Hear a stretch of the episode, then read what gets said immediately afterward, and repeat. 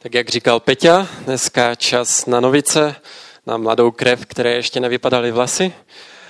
Tak si můžete pomalu nalistovat do těch Římanům, do deváté kapitoly.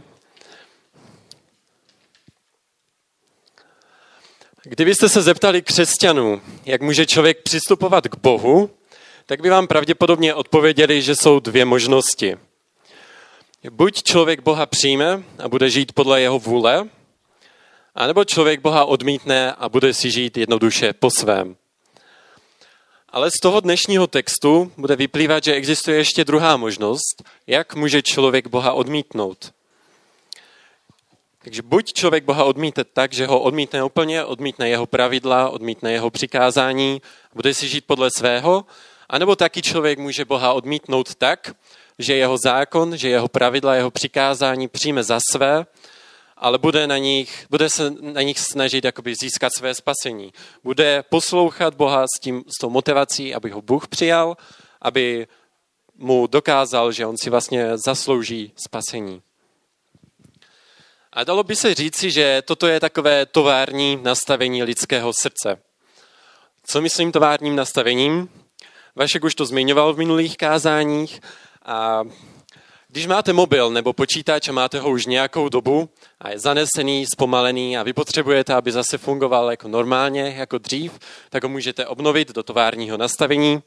A to tovární nastavení vlastně vymaže všechny data, vymaže plně všechno a ten počítač nebo mobil bude v takovém stavu, jakém byl vyroben. A to tovární srdce, tovární nastavení lidského srdce spočívá v tom, že člověk se snaží hledat svoji identitu nebo svoji hodnotu na základě toho, jak se mu daří dodržovat nějaká pravidla, ať už svoje nějaké vlastní měřítka, anebo ty boží. Je to takové vnitřní zákonnictví, by se dalo říct.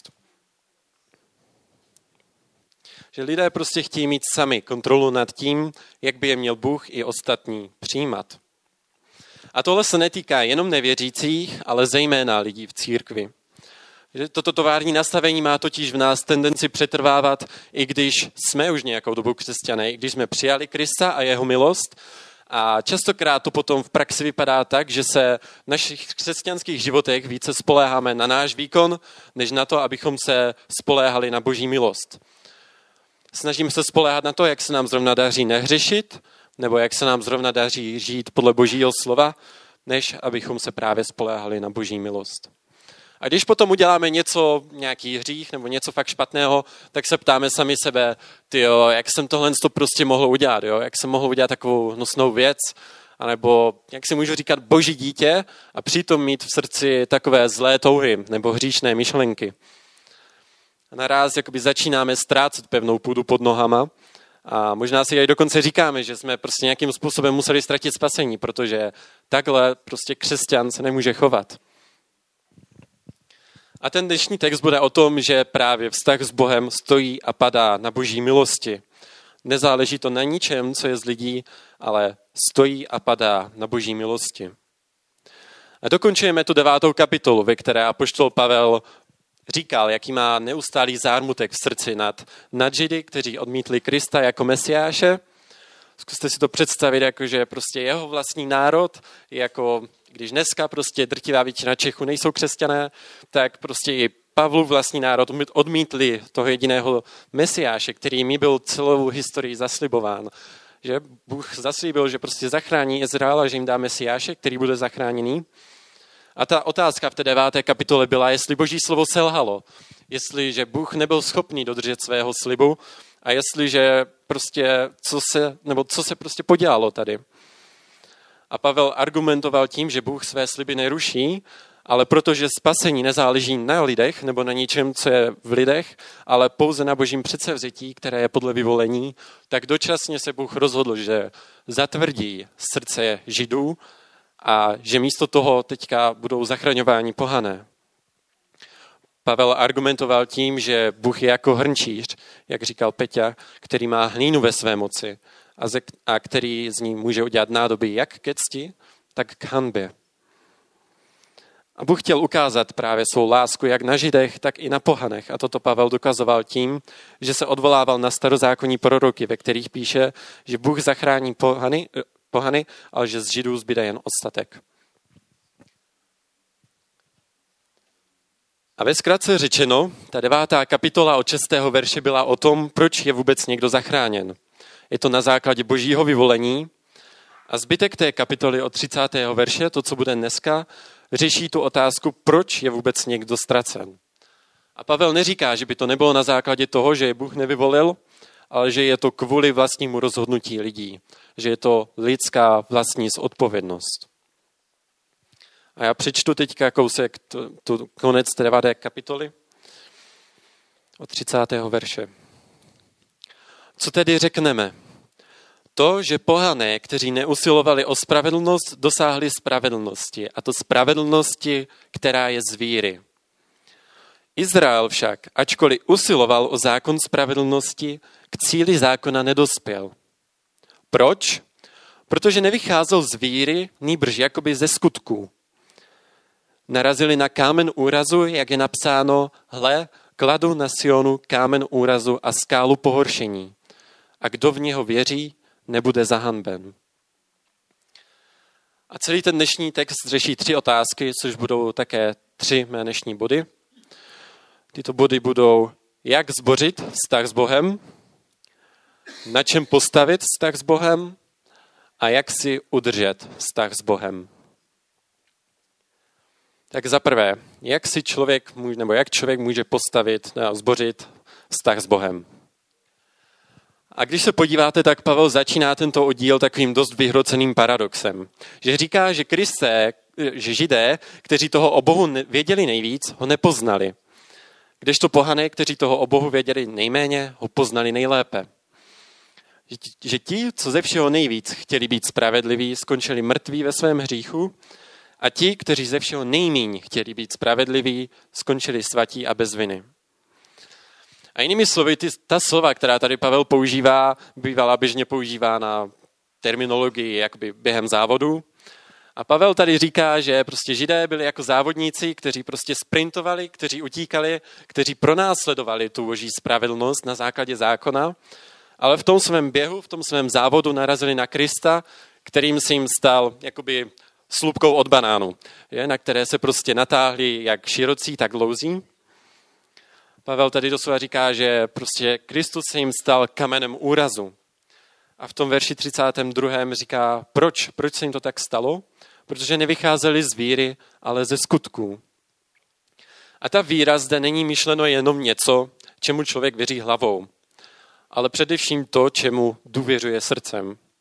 Víra není prostě jenom nějaké rozumové poznání, ale biblická víra spočívá spíše v tom, čemu člověk důvěřuje srdcem, na co se spoléhá a čemu je, o čem je plně přesvědčen. A tady ti židé, místo toho, aby důvěřovali boží milosti, tak se dokázali, tak se snažili dokázat si, že si vlastně spasení zaslouží. Jo? Že jsou vlastně dostatečně dost dobří, a nebo to dělali s přístupem, prostě já budu dělat tak nejlépe, jak dovedu a Bůh možná bude dost milostivý na to, že se nakonec nade mnou smiluje, protože uvidí, že jsem se fakt jakože hodně snažil.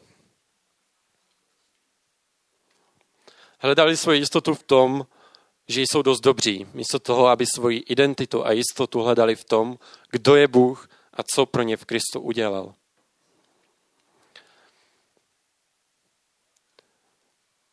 A důvěra v Krista od nás totiž vyžaduje to, abychom se vzdali naší představy o tom, jak si myslíme, že jsme ve skutečnosti dobří a přijmuli tu jeho spravedlnost, kterou on nám dává darem a kterou jsme si nezasloužili.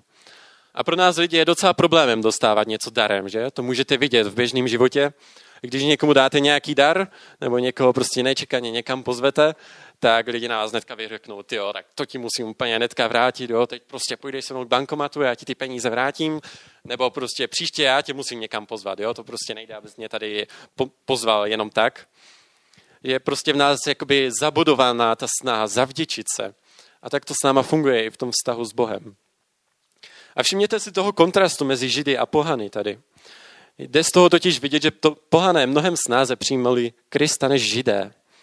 A to z tohoto důvodu, že lidé, kteří si nesnaží dokázat si, jak jsou ve skutečnosti dobří, častokrát vidí, že nejsou dobří a častokrát přijímají Krista mnohem jednodušeji než náboženští a morální lidé, kteří si o sobě myslí, že jsou lepší než ostatní.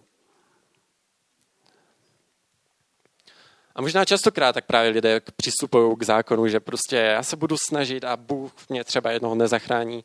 Ale zkuste si to představit.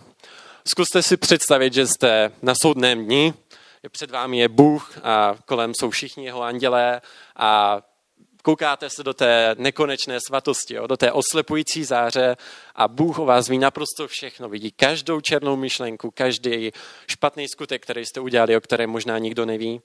A myslíte si, že budete v takové situaci se snažit, bože, podívej, jakože tady ty moje dobré skutky možná převáží to špatné, vytváříte absolutní svatosti Boha?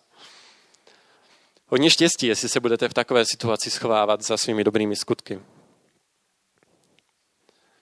A právě Pavel tady na tohle navazuje v desáté kapitole prvním veršem, kde říká, že bratři toho mého srdce a prozbou k Bohu za ně, aby byli zachráněni. Je co, dá, co teda dělat s takovými lidmi, kteří se můžou zdát, že jsou zatvrzení, kteří se můžou zdát, že prostě jejich srdce skamenilo vůči Bohu, kteří se snaží jenom prostě zákonicky dodržovat nějaký pravidla, aby prostě světu a Bohu dokázali, že oni na to mají. Co s nimi? A ta devátá kapitola byla právě o tom, že boží předurčení a boží vyvolení je základem toho, proč se lidé, proč jsou lidé spasení. A lidé se častokrát ptají, a jestli je teda tohle předurčení základem naší spasení, našeho spasení, jestli už to Bůh dopředu naplánoval, tak proč se potom vůbec modlit? Proč se potom vůbec snažit, když už to všechno je nějakým způsobem naplánované, když Bůh to prostě může udělat nějak, jak on si zachce?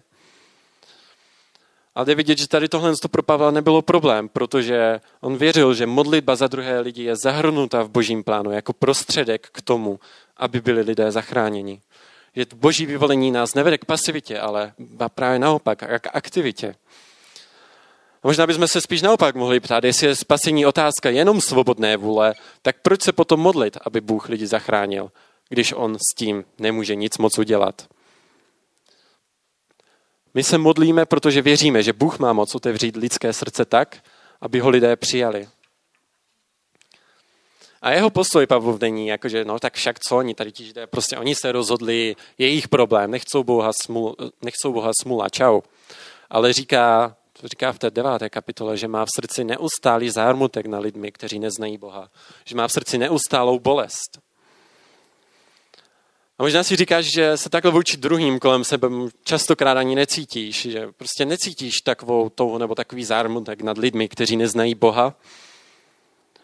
A možná je na čase toto zařadit do našich každodenních modlitev, aby jsme říkali Bohu, tyjo, Bože, změň, zlom mé srdce, abych dokázal cítit zármutek nad lidmi, kteří tě neznají, kteří si myslí, že svoji radost a spasení naleznou někde jinde než v tobě že otvírej má ústa, abych jim o tobě dokázal svědčit, tak jako druzí svědčili mě. Možná bychom tohle měli zařadit do našich každodenních modliteb. A na ten první pohled se může stát, že si lidská zodpovědnost a boží předurčení protiřečí. Ale Bible učí obojí a ve skutečnosti to tak také funguje, i když nám může připadat, že tyto dvě tvrzení jdou proti sobě. A jeden kazatel v 19. století v období průmyslové revoluce to vysvětloval takto, že to boží předurčení a lidská zodpovědnost jsou jako kolečka v nějakém mechanismu. Že? Jak ty kolečka jdou proti sobě, tak ty zuby do sebe dokonale zapadají a ten stroj nakonec funguje, tak má. Je, když se může zdát, že ty kolečka jdou proti sobě opačným směrem, tak ty zuby do sebe přesně zapadnou a přístroj prostě funguje. A tak je to podobně i s božím předurčením a s lidskou zodpovědností. Takže to, to je to, co tady Pavel říká, že člověk může odmítnout Boha tím, že přijme zákon, že přijme boží zákon, ale že se snaží být spasitelem sám sobě. A v dalším verši Pavel říká důvod, proč se za ně chce modlet. Říká tam, nebo jim vydávám svědectví, že mají horlivost pro Boha, ale ne podle pravého poznání. A to se dostávám potom k druhému bodu. Jo, ještě tam je vlastně třetí verš přečtu. Protože neznají boží spravedlnost a místo toho usilují postavit svou vlastní spravedlnost, nepodřídili se spravedlnosti boží. A s tím souvisí potom ten druhý bod, na čem může člověk postavit svůj vztah s Bohem. Je, Pavel vidí, že lidi kolem něj jsou zapálení pro Boha, ale říká, že tady to zapálení pro Boha nestačí. Že člověk musí mít i správný poznání. A dnes má spousta lidí názor, že ve skutečnosti nezáleží na tom, čemu člověk věří, pokud to myslí upřímně. A to tady Pavel jednoznačně popírá, že říká, že toto prostě nestačí, že člověk musí věřit správným věcem. A Pavel v tomto třetím verši dává dva důvody, proč židé odmítli Boha. Ten první důvod je, že neznají boží spravedlnost a ten druhý je, že na místo boží spravedlnosti usilují postavit svou vlastní. A tyto dva důvody ukazují, že je rozhodujícím pro poslušnost její motivace. Židé se snažili udržet si svou vlastní spravedlnost a nechtěli se podat té boží. Proč? Protože je to mnohem pohodlnější říct si nebo ustanovit si nějakou vlastní spravedlnost a nepodat se té boží. A Ježíš takové lidi častokrát varoval, když byl na zemi. To třeba jde vidět v Matoušovi v páté kapitole ve 20. verši, kde jim, kde jim lidem říká Ježíš. Neboť vám pravím, nebude-li vaše spravedlnost o mnoho převyšovat spravedlnost učitelů zákona a farizeů, do království nebes určitě nevstoupíte. Že? Ta boží spravedlnost nás totiž vyžaduje vše. Říká, že miluj Boha, svého pána celým svým srdcem, celou svou duší, celou svou silou, celou svou myslí. A jestli si myslíš, že tady tohle to můžeš bez problému dodržet, tak jsi pravděpodobně dost pokrytec, který si nevidí do pusy. A ta klíčová otázka, která tady při tomto jde k jádru věci, je tato. Chci poslouchat Boha na základě toho, abych za to něco dostal? Abych za to dostal nějaké věci, co chci? Abych se za to dostal do nebe? A nebo čistě poslouchám Boha proto, jaký je On? Protože On je nebe. A někdy mi to právě přijde, že lidé přistupují k Ježíši jenom, jako kdyby byl jenom nějakou jízdenkou do nebe. Jako kdyby on nám tady dal to spasení, tak OK, můžeš být do nebe. Tečka. Jaký postoj máme v poslušnosti? Posloucháme Boha proto, aby nás přijal, nebo ho posloucháme proto, že už nás přijal? A jednou jsem diskutoval se svojí nevěřící spolužačkou a tak křesťany obvinila z toho, že je to a říkala, že no, vy křesťané, vy prostě posloucháte Boha jenom prostě přes strachu z pekla, je, a jenom abyste se dostali do nebe a neposloucháte Boha čistě proto, jaký je. Já jsem říkal, tak OK, tak tohle není úplně zrovna námitka, kterou by člověk dostal každý den. A co mě šokovalo potom ještě víc, bylo to, že ona mě odkázala na jeden takový islámský příběh o jedné prostě muslimce, která se jmenovala Rabia. A říkal si, jo, OK, tak úplně taky běžně nedostávám od nevěřících čočků, jakože prostě neposlouchám Boha tak, abych měl na základě islámských vyprávění. A, a to vyprávění přišlo mě úplně fascinující, jakože, a je, myslím si, že je fakt dobrý, tak si to poslechněte, má to jenom pár vět. Jednoho dne hlouček lidí viděl rabiu, jak ve spěchu někam běží. Dobře vystihuje pointu ten text. V jedné ruce měla oheň a v druhé vodu. Zeptali se jí, paní onoho světa, kam utíkáš a k čemu se chystáš? Rabia odpověděla, jdu spálit vaše nebe a uhasit peklo, abych odstranila závoj, který tvoří a ukázal se opravdový cíl. Aby boží služebníci sloužili Bohu bez strachu a bez naděje nebe a pekla. Protože kdyby nebylo naděje, nebe a strachu z pekla, Nikdo by Boha neuctíval a ani neposlouchal. K tomu byl od ní přiložený ještě jeden citát, respektive modlitba, ve které se modlí. A tam říká, můj Bože, jestliže tě uctívám kvůli strachu z pekla, dej ať v pekle taky hořím. A jestliže tě uctívám pro naději nebe, dej, ať je mi nebe zapovězeno. Ale jestliže tě uctívám proto, jaký jsi ty sám, nikdy mi neodepři svou věčnou krásu. A myslím, že toto prostě krásně vystihuje to, jaký postoj bychom měli mít v poslušnosti. Že? Že chceme poslouchat Boha z vděčnosti za to, co nám dal v Kristu, že nám dal v Kristu sám sebe, anebo ho chceme poslouchat proto, aby nám byl Bůh nějakým způsobem vděčný za naší poslušnost. Spálím vaše nebe, abyste viděli, že to není ten konečný cíl a že jim je Bůh samotný. A řeknu vám ještě jedno podobenství, tentokrát od Charlesa Spurgeona, jednoho britského kazatele z 19. století. A toto podobenství se jmenuje O koni a mrkvi. A také krásně vystihuje to pointu, kterou bych vám dneska chtěl předat. Byl jednou jeden král, který vlastnil velké království. Měl spoustu poddaných, mezi nimiž byl jeden farmář, jemuž se podařilo vypěstovat obrovskou mrkev. Farmář si řekl, to je ale krásná mrkev. Dám ji svému králi na znamení úcty a lásky k němu. Odnesl ji proto svému králi a pravil. Můj pane, tohle je největší mrkev, jakou se mi kdy podařilo vypěstovat. A nejspíš už větší ani nikdy nevypěstuji. Proto bych ti ji chtěl dát na znamení své lásky a úcty k tobě. A král byl pohnut, neboť viděl, že mužovo srdce je upřímné. A tak, když se farmář obrátil k odchodu, zavolal na něho, počkej, vidím, že jsi na své půdě zjevně dobrým hospodářem. Mám rozsáhlý pozemek hned vedle tvého a chtěl bych ti ho věnovat a darovat ti ho, abys, ho mohl, abys na něm mohl hospodařit a obstarávat ho. A farmáře to překvapilo i potěšilo a tak odcházel domů s velikou radostí. Na králově dvoře však působil jeden šlechtic, který to všechno vyslechl. Ten si řekl, no hleďme, když tady takový vidlák dostal tohle za mrkev, co teprve dostanu já, když dám králi něco lepšího? Následujícího dne předstoupil šlechtic před krále a vedl za úzdu krásného černého hřebce. Hluboce se uklonil a pravil. Můj pane, věnuj se chovu koní a tohle je nejlepší kůň, jakého se mi kdy podařilo vypěstovat, vyšlechtit. A nejspíš už takového ani nikdy nevyšlechtím. Chtěl bych tě proto na znamení své lásky a úcty k tobě darovat.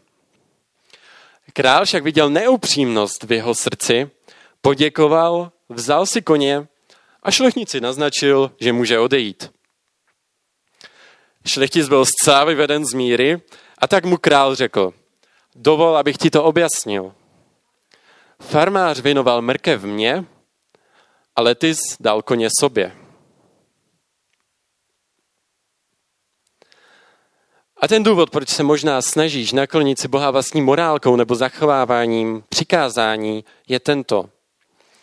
Pro své spasení nehledáš Boha, ale pouze Boha zneužíváš jako prostředek, abys dosáhl svého vlastního spasení.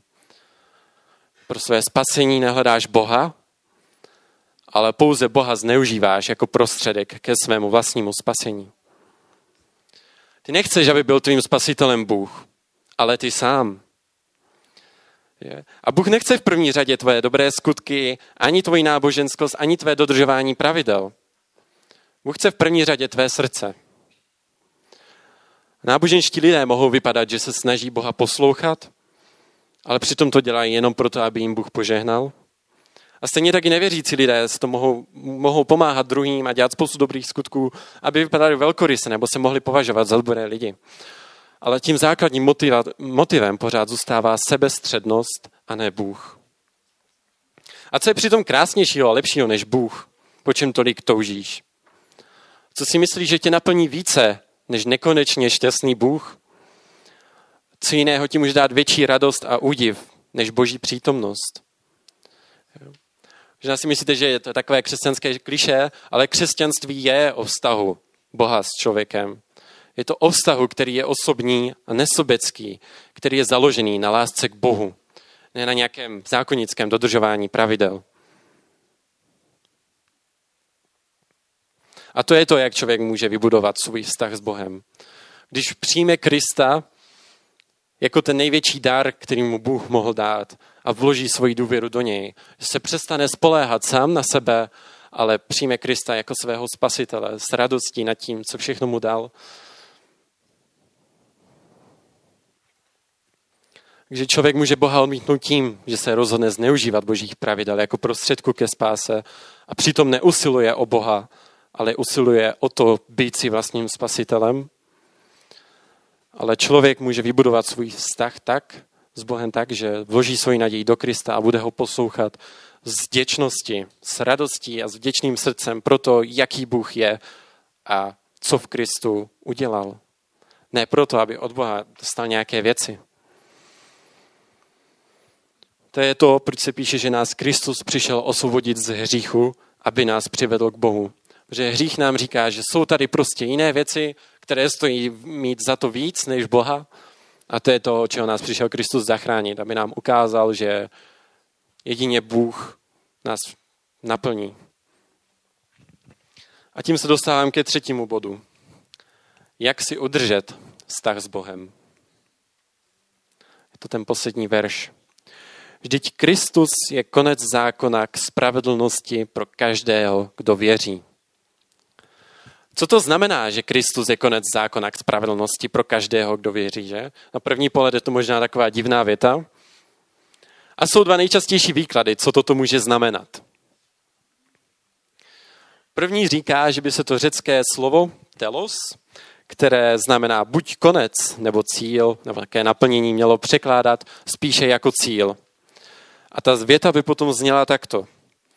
Cíl zákona je Kristus k spravedlnosti pro každého, kdo věří. Jinými slovy, že Kristus ukazuje na Krist, zákon ukazuje na Krista tím, že nám skrze přikázání ukazuje naši, hříš, naši hříšnost, naši potřebu. Někteří lidi vezmou to slovo telos, řeknou, ah, tak to je něco jako teleskop, jak prostě dalekohled, že který, když se podíváme na zákon, tak nám prostě ukazuje tím dalekohledem na Krista, na naši vlastní hříšnost a na potřebu spasitele. Že zákon je tady v tomto případě jako zrcadlo, které nám ukazuje vlastní špínu, ale už nám nedává tu vodu, skrze kterou bychom se mohli umít. A právě skrz to nám ukazuje na tu potřebu Krista, který nás umí od našeho hříchu. A ten druhý výklad říká, že tady Pavel konfrontuje lidi, kteří zákon překrucovali a udělali si z něho právě prostředek ke spasení. A proto je Kristus konec zákona v tom smyslu, že se člověk přestává spoléhat na to, jak se mu daří zákon dodržet a svoji jistotu pro spasení zakládá na víře v Kristovu oběť. Přestává důvěřovat sám sobě a svým snahám a důvěřuje jenom v Krista. A podle mě je takové přirozenější čtení toho textu právě ta první možnost, ale řekl bych, že je pravda v obou výkladech. Kristus je jak naplněním zákona, tak i koncem snah pro věřícího nějak si zasloužit spasení. Je to říkal sám Kristus, že já jsem nepřišel prostě zrušit zákon, já jsem přišel zákon naplnit. Že zákon, respektive jeho části, jsou pro nás i dneska stále platný, ale ta Kristova milost je to, na čem stojí náš vztah s Bohem. A skrze to, co je i udržován. Není to tak, že by milost a víra byla jenom nějakou vstupní, zbranou, vstupní branou do vztahu s Bohem a potom se člověk musí ze všech sil snažit dodržovat přikázání, aby náhodou svoje spasení nestratil. Když se člověk stane křesťanem, tak to není o tom snažit se o své spasení víc, ale důvěřovat ve spasení víc. Když se člověk stane křesťanem, tak to není o tom snažit se udržet si své spasení víc, ale důvěřovat ve své spasení víc. Navzdory tomu, že člověk selhává znovu a znovu. Protože jestli spasení není o ničem v nás, ale jeho zákazem je boží vyvolení, tak také nic v nás nás nemůže o spasení připravit. To je ten krásný konec té osmé kapitoly, že co nás může oddělit od boží lásky? Nic. A proto je Kristus naplněním zákona k spravedlnosti pro každého, kdo věří. Ale jak jsem říkal na začátku, tak i když vírou přijmeme Krista a spolehneme se na jeho milost, milost jako základ k životu, tak i přesto máme tendenci více spoléhat svůj, na svůj výkon, než právě na tu boží milost. A kdybych to měl říct složitě, dávajte pozor, tak máme tendenci spoléhat se na své posvěcení pro naše ospravedlnění, namísto toho, abychom se spoléhali pro naše posvěcení na naše ospravedlnění. Tak já to řeknu ještě jednou. Že? Máme větší tendenci spoléhat se na své posvěcení pro naše ospravedlnění, namísto toho, aby to bylo naopak. Jinými slovy, prostě se spoléháme na to, jak se nám zrovna daří nehřešit, jak se nám daří číst Bibli a když potom uděláme nějaký hřích nebo prostě nějaký průšvih v životě, tak prostě nejvíc katastrofa, jo, už nejsme křesťané ani pomalu. A proto si musíme neustále připomínat, že Kristus je naplněním toho zákona, že On to udělal za nás a že tomuhle všemu je konec. Že naše identita, která spočívá v tom, že jsme zakořeněni a založeni v boží lásce a že s ním budeme na věčnosti, kde už nebude smutek, kde už nebude ani žal, ani smrt, kde nám Bůh setře každou slzu z našich očí. To je to, co nás osvobozuje k tomu, abychom mohli milovat Boha a druhé lidi kolem sebe. To je tady ta jistota, ta pevná kotva, že můžeme na věčnosti s Bohem, že budeme mít věčný život. A to je to, v čem spočívá věčný život. Že Jan Hus to jenom vyjádřil pěkně, že věčný život je nekonečné štěstí spočívající v poznání Boha. O tom to je. Ale Bible říká, že i když jsme křesťané, tak můžeme na tyto věci zapomínat. Můžeme zapomenout na to, že nám byly naše hříchy odpuštěny. 2. Petrova 1.9. Petr tam dává výčet vlastností, jako prostě láska, milosrdenství, vytrvalost a tak dále a říká, kdo však tyto vlastnosti nemá, je slepý a krátkozraký. Zapomněl, že byl očištěn od svých starých hříchů. A Bible také říká, že pokud jsme křesťané, tak se něco může dočasně dostat do našeho srdce na první místo, místo Boha. Zjevení 2, 2 až 5. Znám tvé skutky, tvou námahu i vytrvalost. Vím, že nemůžeš snést zlé lidi a vyzkoušel si ty, kteří se nazývají apoštoly, ale nejsou a zhledal si, že jsou háři. Ale to mám proti tobě, že jsi opustil svou první lásku. Rozpomeň se, odkud jsi spadl. Učiň pokání a začni jednat jako dřív. ne přijdu k tobě a pohnu tvým snícnem z jeho místa, jestliže neučiníš pokání.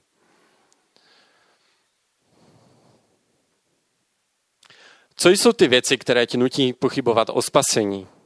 Nebo o tom, jestli tě má Bůh doopravdy rád? Je to nějaký hřích, kterého se nemůžeš zbavit a do kterého padáš znovu a znovu? Nebo je to nějaká těžká situace v životě? Ztráta někoho, koho jsi měl rád? Chci, abys vzal nějakou z těchto věcí a řekl, že v Kristu je tomu konec. Jestli je to nějaká ztráta, tak chci, aby se spodíval na Krista a řekl, on ti může v poznání sebe samého dát to samé a stokrát víc. A jestli je to nějaký hřích, tak se podívej na Krista a řekni, on je moje čistota. Ty jsi ten jediný, koho mám, pane. Mimo tebe žádné jiné dobro nemám. Kde se snažíš dokázat si svou vlastní spravedlnost. Je to to, jak se ti zrovna daří nehřešit, nebo to, jak moc čteš Bibli s porovnání s ostatníma? Co tě nutí druhými pohrdat? A potom, pokud jsi spadl do nějakého hříchu, do kterého jsi třeba ani nikdy nemyslel, že bys do takového hříchu mohl spadnout, tak chci, aby se spodíval na Krista a řekl, on je moje spravedlnost. On v tomto naplnil zákon za mě. Nemusím se už bát. A odpočívej v tom, že Kristus za nás umíral, ještě když jsme byli bezbožní. Je to o tom, že můžeme do Krista vložit plnou důvěru za to, že on naplnil ten boží zákon za nás a za to a můžeme, a už se nemusíme bát, že by nás Bůh nějak neměl rád, pokud nejsme schopní dostat jeho zákonu. To je to, jak můžeme převíst tento text do našeho života. A tohle je taky věc, proč se apoštol Pavel skoro v každém svém dopise modlí za věřící, aby byli pevně zakořeněni a založeni v Kristově lásce. Aby na ní byli založeni, pevně s ní stáli a byli v ní také budováni. Aby jim Bůh dával ducha moudrosti v pravém poznání sebe samotného a osvícené oči srdce, aby věděli, jaká je naděje v jeho povolání a jaké bohatství slávy jeho dědictví ve svatých. A v druhém, ne, Titovi říká, že tady ta milost, kterou nám Kristus dává, nás vychovává, abychom se odřekli bezbožnosti, vzdali se světských, světských žádostí a rozvážně a spravedlivě a svatě žili v tomto věku. A možná si právě říkáš, že tyjo, Když prostě zřeším, tak nemůžu jen tak teďka přijít prostě do boží přítomnosti. Že? Já jsem prostě pokrytec, který si nezaslouží tu milost. A možná si připadáte, že si z Boha akorát možná někdy děláte srandu. A to je to, co Pavel říká, že my se musíme nechat vychovávat tady touto milostí. Že my se musíme nechat tady touto milostí naučit, že dostáváme od Boha milost, kterou si nezasloužíme a která nás proměňuje k životu ve svatosti. Zakončím jedním citátem, který se k tomuto pojí. Rád bych vám řekl, kdo je autorem, ale já jsem to ve svých starých poznámkách a nenapsal jsem si to. Křesťanský život je život pokračujícího pokání a umrtvování hříchu. Pokračující víry s vděčností a láskou k vykupiteli a nadějného radostného očekávání dne slavného vykoupení, ve kterém bude věřící úplně a definitivně osvobozen a hřích bude vyhnán navždy. V tom spočívá to naplnění zákona, že nemusíme důvěřovat už sami sobě, ale Kristu. A je to to, čím bychom měli každý den začínat náš den. Měli bychom pronásledovat a natahovat se po té spravedlnosti, která je v Kristu a přivlastňovat si ji, přijímat ji za vlastní a nesnažit se Bohu dokázat, jak my jsme vlastně dobří. Ještě se pomodlím. Tak oči, já ti děkuji za to, že ty jsi nám dal v Kristu sám sebe a za to, že toto je ten největší dar, který ty jsi nám mohl dát. Za to, že ty jsi nebe a za to, že to můžeme zakoušet už tady na této zemi. A já tě prosím, aby si vyčistil naše srdce, abychom ti sloužili s čistými motivy. Čistě proto, abychom udělali radost tobě, abychom ti následovali a poslouchali proto, jaký jsi, a ne abychom se sobecky snažili si docházet, jak jsme dobří nebo jak umíme zachovávat zákon. Prosím, aby se nám dal do srdce vděčnost a radost a abychom, aby nás toto evangelium, tato dobrá zpráva proměňovala k tomu, abychom žili jinak, žili životem, který se líbí tobě a abychom si dokázali toho vážit, kým ty jsi pro nás a co jsi pro nás v Kristu udělal. Děkuji ti za to, že ty jsi náš spasitel, za to, že ty jsi nám dal všechno a tak pomož prosím i nám dávat ti všechno. Amen.